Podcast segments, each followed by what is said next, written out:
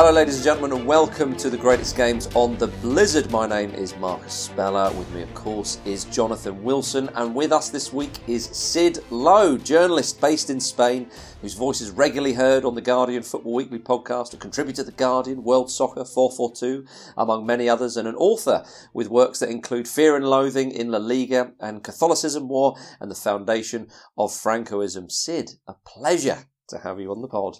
Pleasure to be here. Thank you. Did I get enough in there at the Yeah, I, I, it just it, it just made me laugh to hear someone name name name pick the Catholicism book because you know that's kind of the the, the, the, disappearing book that almost doesn't exist. Um, partly because, like most academic texts, it's about hundred quid to buy the bloody thing. Yeah, well, I just you know, it, it, for those completionists, Sid Lowe completionists out there, they need to know uh, yeah. of these titles, yeah. you know. Um, but yes, it, also it shows your repertoire as well, my good man. Oh yes.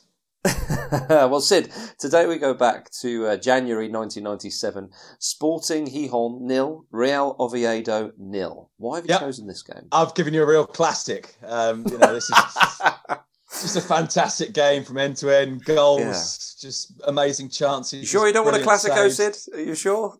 I mean, look, it, it, you know, it, I, must admit there was a little bit of me that thought I, I, don't really know which game to do. In so much as I could have done loads of games, mm. um, in so much as this game is mostly shit, um, that there really isn't a huge amount happening in it. Uh, but I, I, was kind of driven, and I'm going to blame Jonathan now because I think blaming Jonathan is is, is quite a good approach to life. Mm. And and you know he kind of said, "Oh, you could do do do any game you want, and and you know it doesn't necessarily need to be about a game that everyone can engage with. In fact, the, if it's a little bit left field, then so much the better." And then Jonathan also said something very very important to me, which was, "We've had a lot of Liverpool." And, and so, uh, yeah, the, the, these are the secret and, conversations that go on behind the doors of uh, the Blizzard. and, and I'll be honest with you, mm. if there is a single game that, that, you know I would kind of pluck out the sky whenever I'm asked about a game, it would probably be the 1986 FA Cup final. Um, but you know, you've had a lot of Liverpool, so hmm. let's do something else, and and and something that uh, that kind of allows us I don't really know what it allows us to talk about. I suppose it just allows us to talk about the whole idea of discovering a football team, you know, having a new experience. And, and I think one of the beauties, which I believe that I've now lost, um, and, and, it sometimes upsets me that I've now lost this. One of the beauties, of course, of going abroad and, and, and writing from a foreign country is that sense that everything you see is a discovery. Mm-hmm. And I must admit, I miss that now because I've been in Spain for so long that I feel like I'm not discovering anything. And I suspect that my writing is worse because of that. Now, it may well be that there's, if you like, a kind of a background of knowledge that I didn't have when I first came. But now, when I go to a game, not everything jumps at me. Not everything mm-hmm. makes me think, oh, that's worth telling because of course it's and actually in a way it would be quite nice to have the, the sort of the innocence of discovery again or, or, or the, the, the freshness the newness of it. Mm. so i guess the long and short of this is i'm, I'm now currently announcing my intention to leave spain and go and become a, a correspondent in uruguay which is which is which is definitely the place i want to go and watch football i think for the rest of my life. Absolutely. Um, i mean yeah jonathan uh... well no, I, I, think i find it fascinating you say that because um, without meaning to make this too self-indulgent and too much about the, the practice of journalism.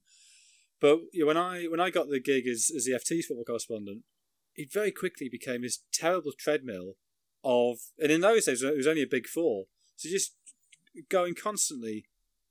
Chelsea, United, Liverpool, Arsenal. Chelsea, United, mm. Liverpool, Arsenal. Chelsea, United, Liverpool, Arsenal. And you go press conference game, press conference game, press conference game, press conference game and you pretty quickly get or I, I found myself pretty quickly getting jaded. And and yeah there were correspondents who cover the same club for 30 40 years and seem to do it with remarkable uh, capacity to find new things to talk about and remarkable energy and enthusiasm. I i don't have that. I can't do that. No. so so one of the reasons why i go to the Cup of Nations every every two years you know, why i spent so much time in argentina is because I you know I, I enjoy that, that that practice of finding out new stuff and then conveying that to an audience. Now I you know I recognise particularly as you get older and physically it wears you out the travel. Um, you, know, you you end up sort of settling into a bit of a rhythm, and you do get you know the compensation is as Sid says you do get this sort of wealth of knowledge, and you refer back to things you've you've seen previously, but it is a different type of journalism. And it perhaps lacks the sort of the the vigor and the energy and the the the, the spark that, that, that you have a, when you when you come across these things for the first time. Uh, the enthusiasm, definitely the enthusiasm, and you know, I mean, in a way, I, I, I, appreciate that even this in itself is is getting kind of caught in a rut. But for example, I'd be willing to bet. Now, I might be wrong about this, but over the last ten seasons in Spain, my first Monday morning column of the season in the Guardian, um, for the first weekend of the season, going back ten years, I reckon at least nine of them are on a newly promoted team, eight or nine of them, because in a way, it's like actually you know what, this is me going to them because I want to see it because it feels new to me. And now, obviously, it's it's not true that you haven't watched anyone in the second division play, but normally those clubs coming up, there's that sense of something new and that enthusiasm and the excitement and the and the discovery. And and, and yeah, you're, I mean, the other thing you say, Jonathan, that people seem to do remarkably well covering the same club for ages. Quite a lot of the journalists that, of course, we know most of them also do it remarkably enthusiastically. Some of them. And, and, and I find that quite hard work. And one of the reasons why I'm a, a, slightly weird Spanish football correspondent, I think, is precisely because despite having written the book on it, quite literally written a book on it, um, I, I, I don't find Madrid and Barcelona as interesting as the other clubs. In part, I think, because I feel like I want to tell people things they don't know um, rather than maybe just give them a different view on something they already do know, or, or even not a different view. Maybe it's just maybe I'm saying the same things that they already know. And, I, and I'd much rather go and see a bar play or, or, or, something like that, just because it's different. It's something else. Hmm. So in 1997, where were you then in terms of sort of right. career and, and, and so on? Because this is the, this is the year of the game that you've chosen, of course. Yeah, and, and, and in a way, you know, this is even this goes well beyond journalism in that this is discovery in, in the in, in the purest sense if you like so 96 97 is the season uh, that says it all doesn't it the season in which i go to oviedo university so it's you know there's a the year in which i go the, the, the, yeah. it's the academic year that the season yeah. in which i go to oviedo and actually you know as you can imagine this is discovery well beyond uh, Real Oviedo. It's a discovery of, of all sorts of things. And this is one of the reasons as well why, on a purely subjective level, although I would probably argue that there's an objective case to be made here as well, there has never in my life been a player make a single season impact on me like Brazilian Ronaldo at Barcelona. But it may well be because it's the first season I live in Spain. And I'll be honest with you, I'd never heard of him. Well, I, I, I don't know. I might have heard him get mentioned in, in, in Holland, but he turns up at, at Barcelona and I go to Spain. And so, of course, what happens when you go to Spain is even if you do go, and we did this as a group of a very small group of English guys living in Oviedo, you go every Saturday and watch the English game, whatever it was, shown on Spanish TV, only one a week. But you then sort of you go right, okay, I'm in Spain now. Let's do Spanish football, and then you have this thing because Ronaldo was a thing, just just unbelievably good, just destroying teams on his own. As I say, genuinely, all these amazing Messi seasons that I've watched, I could argue, I could agree that objectively some of his seasons were better than Ronaldo. But that sense of discovering something I'd never mm. seen or never heard of, which is why I think Ronaldo for me has this kind of wow factor that probably only Maradona has. Because of course, in '86, when I'm nine years old, when that World Cup starts, I'm 10, I think, on the day of the quarterfinal, Brazil against France. Um, again, Maradona was a discovery. And I'm not saying no one had heard of him, but back then you didn't watch international football like you do now. So you did discover people. And so that was a, an entire year of discovery for me. It's a new place, it's a new football. And of course, in my case, because I lived in Oviedo, it crystallizes about around Real Oviedo. Mm. And this game in January 1997 is a discovery because it's the biggest of the games because it's Real Oviedo away against the local rivals Sporting Gijón and everything that kind of that goes with that as, as an experience. I mean, can you explain a bit about Oviedo as a town? I mean, you, where is it? What's it like? So, so Oviedo is the is the capital of, of Asturias, which is uh, the the principality within Spain. So, a bit like Prince Charles is the Prince of Wales. The, the you know the heir to the throne is the Prince of Asturias. That doesn't really mean very much, to be perfectly honest. Uh, it's a it's an area that's wet. It's an area that's that's mountainous that has a long history of um, coal mining, a long if you like, left wing history as well, um, politically speaking. There was an Asturias Revolution in 1934, two years before the Spanish Civil War. Uh, it has a kind of a very proud identity in, in that sense, although doesn't have an independent identity, like, for example, Galicia or Asturias, uh, sorry, Galicia or, or Catalonia or the Basque country has. In fact, there's a phrase that, that Spaniards like to use because the, the Reconquista against the, against the Moors supposedly begins at the Battle of Covadonga which is in in Asturias in 11 which year is it 11 Oh, crikey! I should know this. Forty-nine, I think, but I'm not completely sure about that. I don't think anyone's going to pull it up, pull you up on that. Is it? Don't worry. Some, someone will. someone always, someone always does. It'll probably show my bias somehow. Um, so, so um, there's this phrase that gets used in Asturias, which is um, Asturias is Spain. The rest of it is just conquered territory, because that's where you know it's the only part that wasn't conquered by the Moors and where the reconquest supposedly starts. Um, and and yet it's curious because as I've just said, Asturias in theory is a place with a with a left wing identity, but Oviedo being the capital city of it is very much, if you like, a kind of a bourgeois enclave in that. And to be honest, Oviedo is very prim as a city, very clean, very smart, um, very elegant, but a, a, brilliant place to to go to university and um, study. Hmm. hmm. Um, Jonathan, what were your thoughts on, on La Liga in, around that time in 1997? Because for me, that was when you know Sky Sports started showing it, and y- y- there was a bit of interest over here. Yeah, I mean, being honest, I didn't didn't know anything about it. I, I, you know, we saw clips of Ronaldo doing brilliant things every now and again. Sure. And beyond that, really not very much. I mean, I, I was I was at university then, um, and I'm not even sure we had Sky at university. Mm. Uh, I, yeah, I don't think we did have it. So, so my football was match of the day and whatever live game you could find, or you go to the pub to watch it. Mm. So at the time, um, yeah, my knowledge of La Liga would have been next to nil. Obviously, subsequently, I've gone back and you know, doing the book on Barcelona. You look at Robson's season and everything, but no, at, at, at the time, my knowledge would have been almost almost nothing.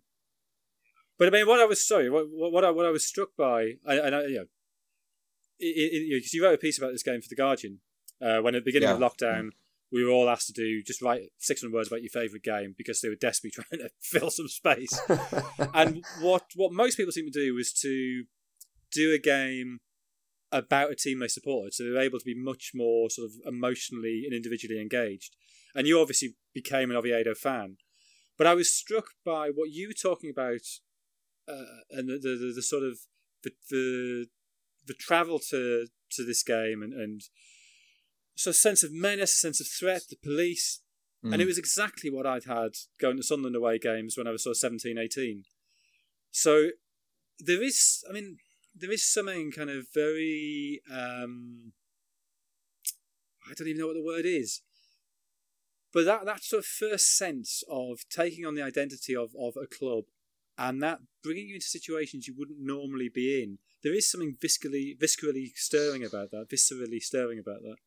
Yeah, I think that's definitely true. And, and and obviously, the other thing is for me, this was possibly even more new than it would have been for you had you been the student that turned up in Oviedo and gone to this game because, as you say, you'd experienced it. I, in truth, hadn't. Um, and and you know, I, I, I'm past the point now where I can pretend otherwise. I'm a London Liverpool fan, and so obviously, I while I went to a lot of Liverpool away games, I didn't do the travel to game. I didn't have that that kind of part of the package, which is that you travel together in big numbers. I was traveling with my dad to games. And so it's true that you would see occasionally fairly scary things because, you know, I saw Liverpool play at, at uh, well, all over London, basically. So, so some of those weren't always particularly pleasant. And the one that I really remember very clearly was seeing Liverpool at um, Loftus Road against QPR. And I used to go to QPR a lot because my older brother's a QPR fan. But being in the Liverpool end, which wasn't an end, it was a side at Loftus Road, and it would be standing and the police having to pull us out because, and this was pre Hillsborough, and he looked back on it in the context of Hillsborough and how scary it was, pull us out because it was too squashed. And so literally they had the kids pulled us out because I was below people's waists, couldn't see anything. And I remember them having us lined up sitting on the pitch. We were literally sitting around the edge of the pitch while they waited for a space to open further down the pitch and literally walk us along the pitch and put us back in, but put us back in at a part that wasn't quite so squashed. But I never had this kind of go to grounds and, and, and experience the menacing quite that way um, that, that I had with, with this game. And, and because, of course, as I say, because part of it is the travel. And, and the, the the thing that really sticks with me about this game is is is twofold. One is getting a train to Gijón from Oviedo, which is about 35 kilometers, and the other is walking from the train station to Gijón's ground and seeing, if you like, that that and, and seeing and feeling that sense of, of menace there. Mm. All right, chaps, let's have a quick break and then uh, we'll talk about uh, the game itself and, and, a bit more Real Oviedo. So join us in just a moment. Welcome back to the greatest games on the Blizzard. Um, Sid, you were just talking about the, the, the journey to the game and so on. Do you think, I mean, you know, you mentioned that you're a, a, a Liverpool fan, but uh, obviously a Londoner. Was it a was it sort of like a conscious decision to to to kind of support a local side? You know, you were studying in Oviedo and you thought, "Ah, this is maybe my chance to do that," or was it just because they were the local team? You didn't, mm. being a student, you didn't have that much cash, and, the, some of the other sides were a bit further away. I, I think I think um, I, I think what happens is I think we I think this is true in all areas of life. I think we sometimes retrospectively justify decisions that we make. And, and obviously, you know, writing about Madrid and Barcelona, this has always been something that I've been very clear on. You know, a lot of Barcelona fans, obviously, there's a whole narrative that's built up around Barcelona. And yet, when those fans chose to be Barcelona fans, they probably weren't aware of it. They probably had no sense of it. It's just something you fell into. Mm. And I feel like with Oviedo, maybe there's an element of that. So, so they're just the local team. But subsequently, I think that this wasn't glory hunting. And you know, and I'm, I'm acutely aware, being a being a Londoner who supports Liverpool, I'm acutely aware of that sense that I really shouldn't. Hmm. Right? I, I'm acutely aware of the fact that all my friends are Spurs fans, and I kind of wish I was a Spurs fan. It feels wrong to, to, to not be a Spurs fan, or at least an Arsenal fan, given given that I'm from North London. Um, and I think with Oviedo, I quite, quite like the fact that subsequently mm-hmm. I could, I don't know if I would say necessarily make a thing of, but buy into the idea that, that I'm a I'm a supporter of a, of a of a smaller club. In a way, though, it was even more simple. It was just that they are the local team. So, for example, um, we turn up we turn up in Oviedo um, on a bus from from Bilbao. Me and a guy called Chris, and we're on the bus and we're listening to the radio. And Oviedo are playing Barcelona. This is Pep Guardiola playing for Barcelona. This is actually the day that Guardiola meets Juanma Lillo. It's the day that, that Oviedo play Barcelona and they um, and, and we're listening on the radio. Leave it. That's bad luck. We we arrive in Oviedo when is it the back end of September, maybe the very start of October for the academic year. Yeah, oh, we've already missed Barcelona. That's a real bummer. You know, get Barcelona comes to the city, and we're not going to get the chance to go and see them play. And we look at the fixture list, and we realise we've missed three home games. We've missed Barcelona, Real Madrid, and Athletic Club Bilbao. You think, you think you think, fuck our luck. I mean, this is, you know, is, and, and so of course, me and Chris, who who had decided that we would probably go and watch Oviedo every week, decided at that point that we're not going to buy season tickets because what's the point, right? Because we missed the three big games that we really wanted to see. Um, but then what happens is we go and see Oviedo play against um, Deportivo La Coruña, I think it is. The B teams play, and then that weekend the A teams play. And we went to every single Oviedo game that season until I broke my ankle. And I even went to a game in a wheelchair. In fact, I went to the reverse fixture of this, Oviedo against Sporting in a wheelchair at the back end of the season. But it was just because you kind of get into it, and also because I think what you discover um, as well is that is that a football club is a fantastic way into into a community. Mm. Into into you know, and, and, and the truth is that however much you turn up in a place and you're young and you're a bit cocky and you think you're going to be all right, it's nice to be able to talk to people and yeah. to have a reason to do so. But did you find it accessible when when you went to to Real Madrid? Because I mean, to be honest with you, on a sort of more sort of perhaps a more uh, sort of silly local level. See, for me, I never had a team like say Jonathan growing up. You know, Jonathan from Sunderland, Sport Sunderland, not too dissimilar to yourself, Sid. Although it wasn't particularly attached to a side, and it really went a number of years without supporting a team and uh, and so on. And it was when I moved up to to Southwest London, I thought to myself, right, I can. Uh, let's try and do this properly, if that's even. I mean, I, it doesn't bother me so much if somebody supports a team from not from where they're from, but I think there is there is a kind of a I don't know, a niceness or a purity to it or something like that. And so that's, I started going to watch yeah. Fulham because I thought, well, this is the local side. I'm now sort of, I've lived in the area for, for a number of years, but Fulham are a very accessible side. Of course, you know, you get a lot of people who move to London from other parts of the UK or other parts of the world and Fulham become their second team. And for some people, they, they may even creep into being their first team. But it, it, I think if you try to do that to say Chelsea or Arsenal or Spurs, it might be a little bit more tricky, perhaps. So did you find it accessible with, with Real Oviedo? Because as you say, you're clearly not a glory supporter if you're going along to see them. Um, yes, I did. I mean, on on on firstly on the mechanical level, which is that you could get tickets for every game.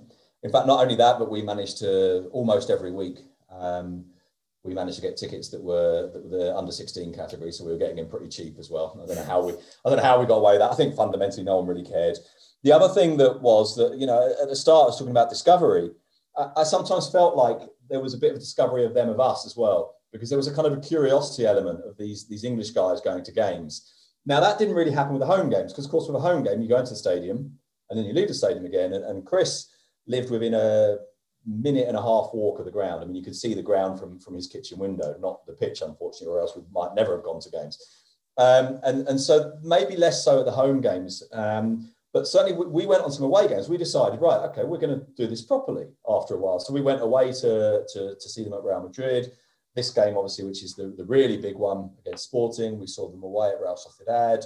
Um, we saw them away at where else did we go? We went to one of the other Basque teams. That might even no, we didn't go to Bilbao, but can't remember where else we saw them. But we, we went away a few times. And what what happens in Spain is that the away games are run by supporters clubs. So you go on a bus with people on the supporters club. And, and so, for example, me and Chris, we often still talk about the, the game. I think it was away at Real Sociedad. We're on a bus for six hours. You know, you get stopped on the way into the Basque country. The police come on, they throw everyone off. They look through the bus because they're convinced you're up to no good.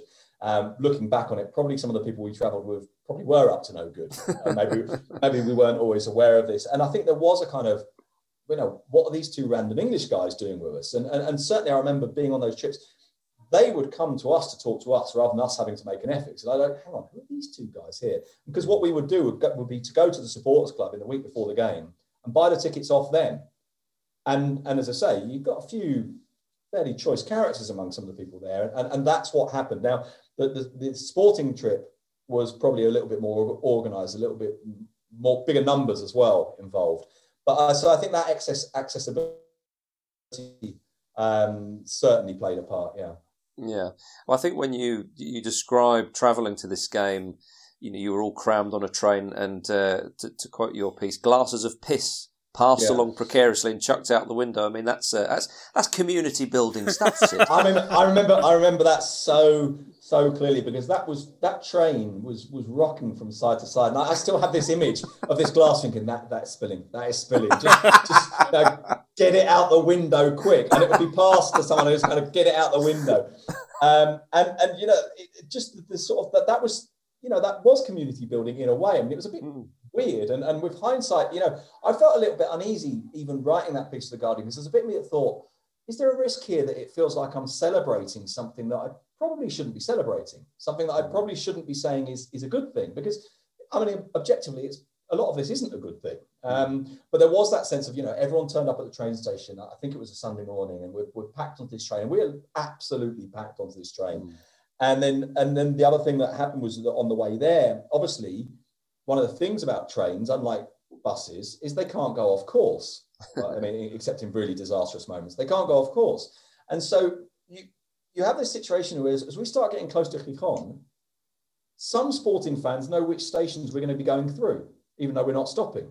So we got to a point where there were fans waiting on platforms in the sort of 10 kilometers or so before Gijón, chucking things at the train as it went past. So we are on the train hearing this thudding noise against the side of the train as we're going through. And, and this whole thing kind of crystallizes for me in one image, which was that the housemate of, of one of this little group of English guys that lived in, in Oviedo, a guy called Jaime, um, who I remember having a, a, poster on his wall basically referring to putísima Gijón, in other words, the absolute scum that is Gijón. And, and, and I think, if I remember rightly, him even having sort of a mini baseball bat with the words Gijón written on the side. And, oh, yeah, yeah, I mean, I think it was, I think it was, t- I, in fairness, I think it was tongue in cheek. I don't think yeah, it was, yeah, you know, a serious thing. I mean, it's, although admittedly with hindsight, you think, mm, yeah, that wasn't, that really. Um, but I remember when we said to him, me and Chris and this other Chris, hey, we might go to this, we might go to the Derby. And he said, and this is the, the, the image that for me crystallizes the whole game wear a workman's helmet.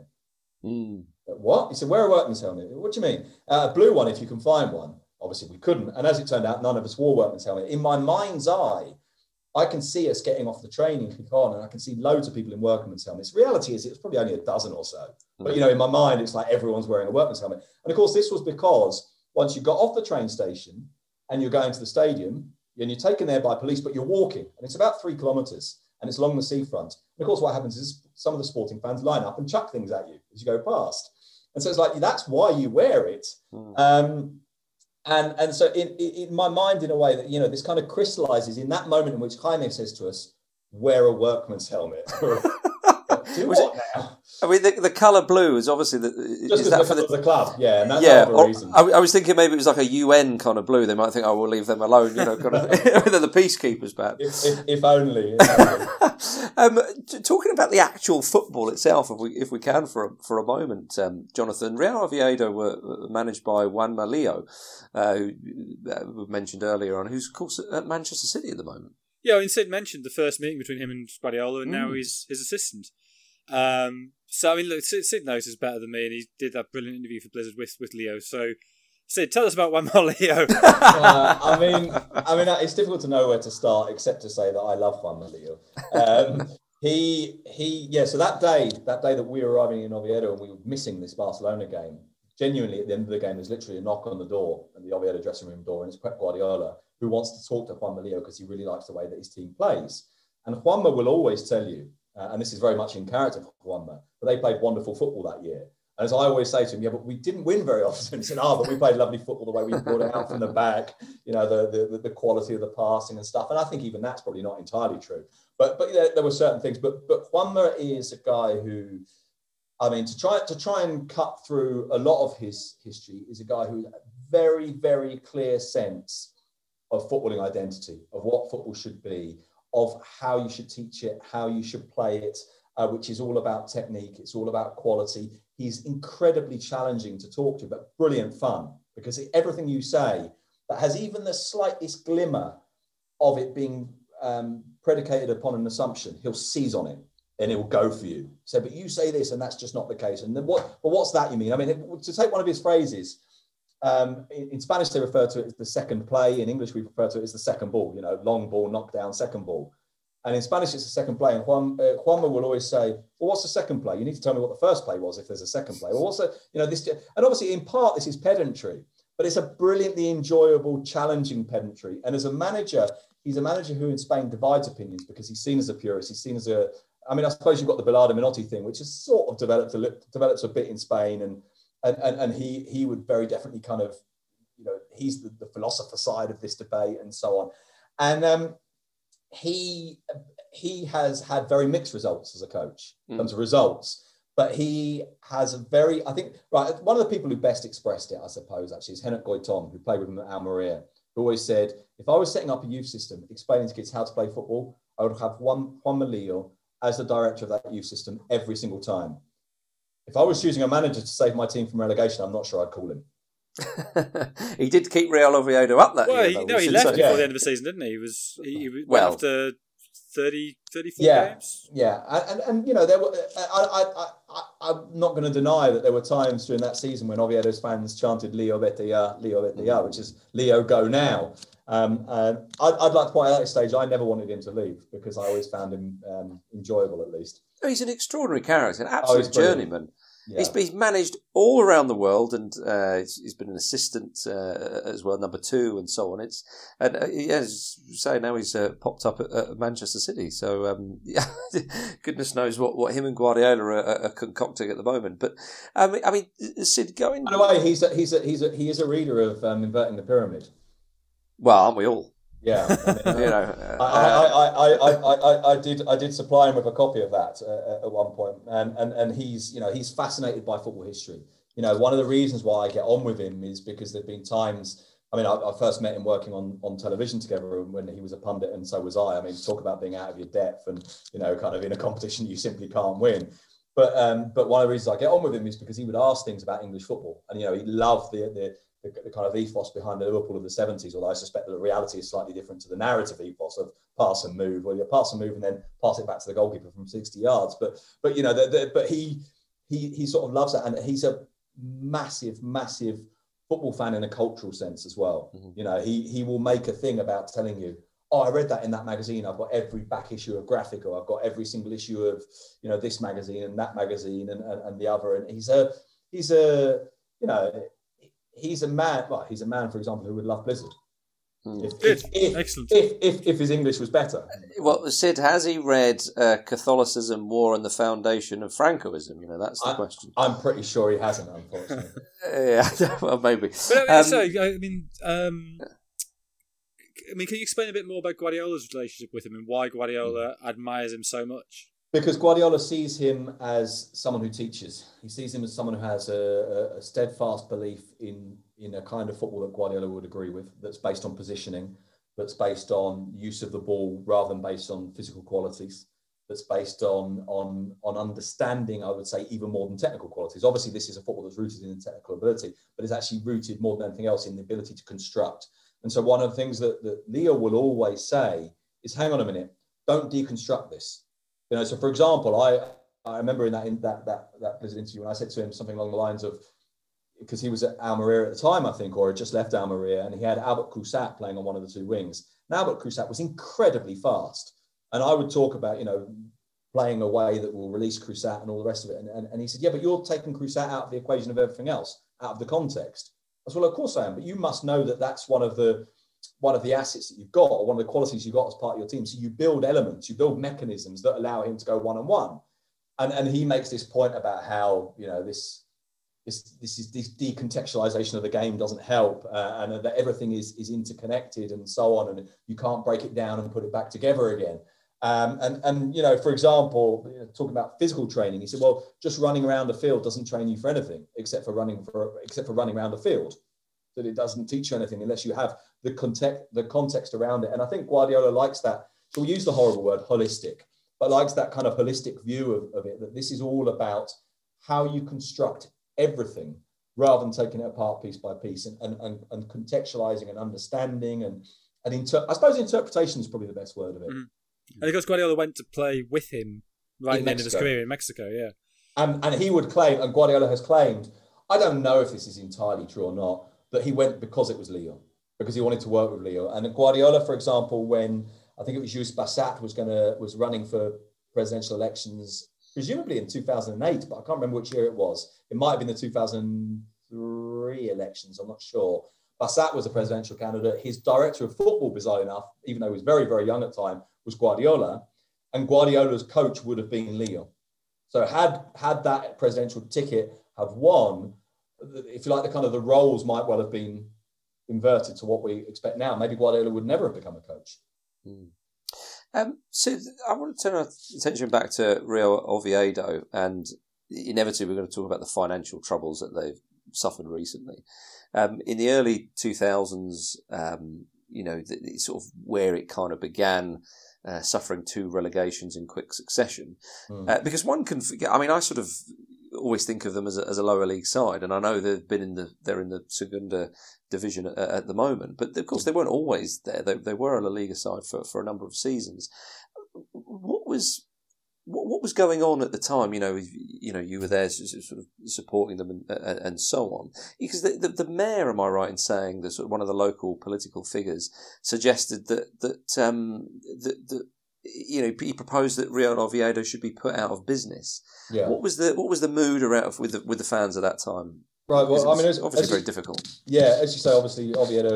I mean, historically, I think Oviedo have probably spent more seasons in the second division than any other division. Uh, but I think it's only by six or seven more seasons more than in the first division. Historically, mm. they are a first or second division team. They were a first division team, obviously, the year I lived in in Oviedo. Hence the fact that it was Barcelona and so on. Um, they had really big financial difficulties. And, and, and, that season that they went down, 2001, which is the season when Radomir Antić was manager, Stan Collymore signed halfway through the season. So I mean, if you like, we can blame it all on Stan. let's do let's do that. Let's blame it all on Stan. Um, they, what I do like about Stan is, is, that when he signed when he signed Radomir Antić said this quote along the lines of you know we could be talking about the best signing this club's ever made. Mm. When they went down and Stan left, Radomir Antić came out and said signing Stan had nothing to do with me. So, well, well, I, mean, I mean, to be fair, he didn't claim the first time around that it was his doing, but, but you know, it was a, a bit of a sea change there. But they, they were a poor team that year and, and, they went down. But there was a series of financial difficulties and, and they were relegated administratively as well. So went down two divisions at once, essentially because a series of players um, and the way that the legal system works in Spain is through denuncias, I suppose you would say formal complaints, formal legal complaints. You go to the police and you, you make a denouncement. Um, this this uh, led to a situation in which the only way to save Oviedo was um, at that stage was for the players to withdraw that that complaint. A series of them, including the club captain at the time, a guy called Oli, who's from Oviedo, which I think made it more painful, refused to. So they end up going sent down to Second Division B. They end up even in the Third Division. Now, to put this into context for people, because in a way, Second Division B and Third Division doesn't sound so bad, right? But Second Division B is the division below the Second Division, mm. and it's four divisions In fact, this year it's going to be 100, 102 teams. It's going to be five divisions, but it's traditionally four divisions. So you're talking about 82 teams. But also the, the lower leagues in, in Spain, it's not the same as in Well, England. Well, that's what I mean. So, so in Yeah. terms of the numbers and also in terms of the, the, the, the theoretical status. So theoretically, it's amateur football. Now, yes, it's not- exactly. It's not amateur football, but theoretically it is. When people talk about football professional in Hmm. Spain, they mean the first and second division. You know, Yeah. to, to put it in terms of jurisdiction, it's run by the federation, not by the league, for example. Anyway, so in the second division B is anything from the third tier to the seventh tier because it's four Mm. divisions, 102, uh, sorry, 82 teams. Then below that, the third division, there's a third division for each and every one of the 17 autonomous communities in Spain. I think it's something like 360 teams. So what's third division doesn't sound too bad in English English terms, but it's anything from the eighth division to the now my master's going to fail me. What would it be? Uh, 32nd division or something. Uh, I'll just chuck that off the top of my head. Sure, sure, sure. Um, and so and so it's really quite bad, and you just don't generate any money down there. So Oviedo were in crisis. They had an owner who disappeared, um, who was who, who disappeared. I think I think he went to Panama. He was looked for. He was being looked for by Interpol at one point. point, and there were two crisis points at which they might have gone out of business. One was in 2003, which was when the local council basically looked at the situation, and at the risk of going against everything I believe in, you can see a certain logic in what they were in, was suggesting, even if I don't share it or accept it at all, which was look, the financial situation is awful. At one point, there was even a suggestion might merge with Sporting Gijón, that there would be a, a, a Real Asturias for the, for the whole of the region, um, which is completely inviable. But at that point, there was a suggestion look, this is, this is not possible. They're playing in a municipal stadium. Um, they've got no money. They cannot survive. So what the local government said, well, we'll, we'll withdraw their, the support from the club and we'll put our weight behind a club called Club Astur, which is a third division team. And they effectively become Oviedo. And they would be called Oviedo AFC, Oviedo Astur Football Club, right? So, so then you say, so we'll put the money behind them because they can effectively start from scratch. We'll put them in Oviedo's colours. We'll play them in the in the Tartiere Stadium, and this can be the new Oviedo. And it was referred to by Oviedo fans as, as if, if like, the stillborn fetus. You know, this this this this this is a, a kind of a, a deformed monster. This can't happen. And what happened was that the fans reacted, and the fans reacted, and the club's president at the time, a guy called Manolo Lafuente, refused to effectively sign the, the, the you know the, the decree of what would you call it of um, going out of business, uh, the, the, the kind of the, the, the winding up order. yeah, the winding up order. That's the word I'm looking for, like the death warrant, effectively. and so Oviedo fought back, and they they fought back, and they basically got rid of all the players and, and started again, effectively with the B team players Mm. from a young level, all of them young, all of them making virtually no money, and backed by the fans who raised money, who fought politically. So we're not going to accept this. The, the, the, the local council could see that there's kind of like a, a political pressure against this, marches in the street, bring and buy sales, all sorts of stuff. And so the fans saved the club in 2003 Hmm. what then happens is this owner that I'm talking about, you know, then then buys a club. Theoretically, this is rescued, but the money gets wasted again, and they find themselves in another dire situation in 2012 when again the fans rise up and rescue the club effectively for a share issue that raises the money to make them short-term viable and long-term possible to save. And with that share issue at the very end of it, and the fans had raised sufficient money to save the club in the long term, what happens is that Carlos Slim comes in and effectively buys the rest of the shares necessary. So Oviedo now are owned by pretty much the richest man in the world. Although- So although hang so- on, the, the, the shares I bought then, the shares you was- made me buy, what's happened to them? well, they Ah, they're worth exi- nothing now. They, they still exist, but of course they've been diluted. They're probably worth more than they were when you bought them. Um, but you saved the club. You, Jonathan Wilson, saved the club. I I was about to say, Sid. I mean, it's a, obviously we only have a certain amount of time when there's a lot to pack in there. But you have brushed over some of the fine work that yourself and, and, and Jonathan apparently uh, uh, did. I, I, I in- bought three shares, I think. I, I didn't have a huge amount to do with it, but All right, Jonathan. I'm trying to. yeah, I, I just remember Sid threatening me, kind of like buy these shares or his, a of- mate in the miners' helmet had come round. But but a lot of people in England, uh, largely probably through you, Sid, you know, promoting it and, and using threatening behaviour, according to Jonathan, um, you know, bought shares in, in Real Oviedo and did help the club. And, um, you know, we've seen sort of the odd documentary here and there where Real, Real Oviedo uh, fans seem to be quite touched that supporters in England would Mm. bother kind of helping their club. Yeah, and, and that's I mean, you asked earlier about accessibility. One of the lovely things now is because of because that happened and because uh, English fans played such a big part. So I mean, so to cut a very long story short, there was a share issue in which they said, right, we need to raise this money within two weeks. I think it was 1.9 million euros. uh, for, for mid or short term sustainability. I think they needed 4 million euros for, for any kind of long term and future. And they reached that 1.9 million euros through shares bought by fans all over the world, pushed.